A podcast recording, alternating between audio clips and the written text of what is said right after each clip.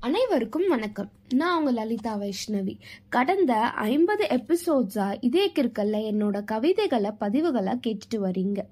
இந்த ஐம்பத்தி ஓராவது எபிசோட்ல இருந்து சங்க நூல்கள் பத்தி கேட்கலாம்.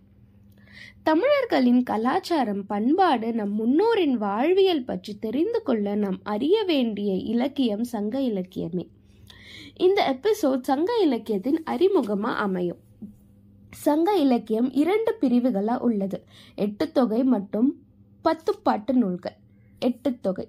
நற்றினை நல்ல குறுந்தொகை ஐங்குறு நூறு ஒத்த பதிற்று பத்து ஓங்கு பரிபாடல் கற்றறிந்தோர் ஏத்தும் கலியோடு அகம் புறம் என்று இத்திரத்து எட்டு தொகை.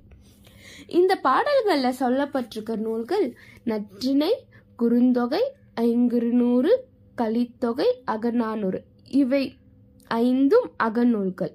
பதிற்றுப்பத்தும் புறநானூர் புறநூல்கள். பரிபாடல் அகமும் புறமும் கலந்த நூல்கள்.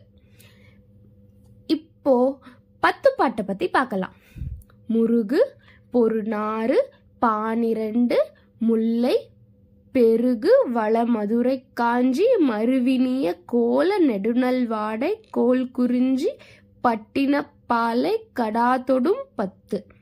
இவ்வெண்பாவில் உள்ள முருகு என்று கூறப்படுவது திருமுருகாற்றுப்படை.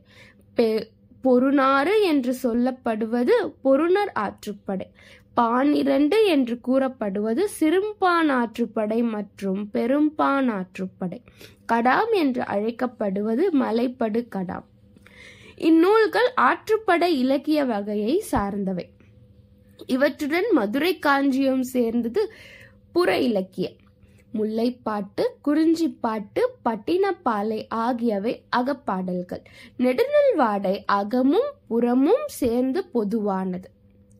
இந்த எபிசோட் பத்து பாட்டு எட்டு தொகை ஆகிய சங்க இலக்கிய நூல்களின் அறிமுகமா அமையும். மீண்டும் மற்றொரு எபிசோடில் சந்திக்கும் நான் உங்கள் லலிதா வைஷ்ணவி. நன்றி வணக்கம். சங்க இலக்கியம் தொடரில் அடுத்தடுத்து ஓ எபிசோட்ல ஒவ்வொரு இலக்கியத்தை பத்தின விரிவான விளக்கத்தையும் அந்த நூல் இயற்றப்பட காரணம் அதன் முன்கதை அப்படின்ற செய்திகளை நம்ம கேட்கலாம்.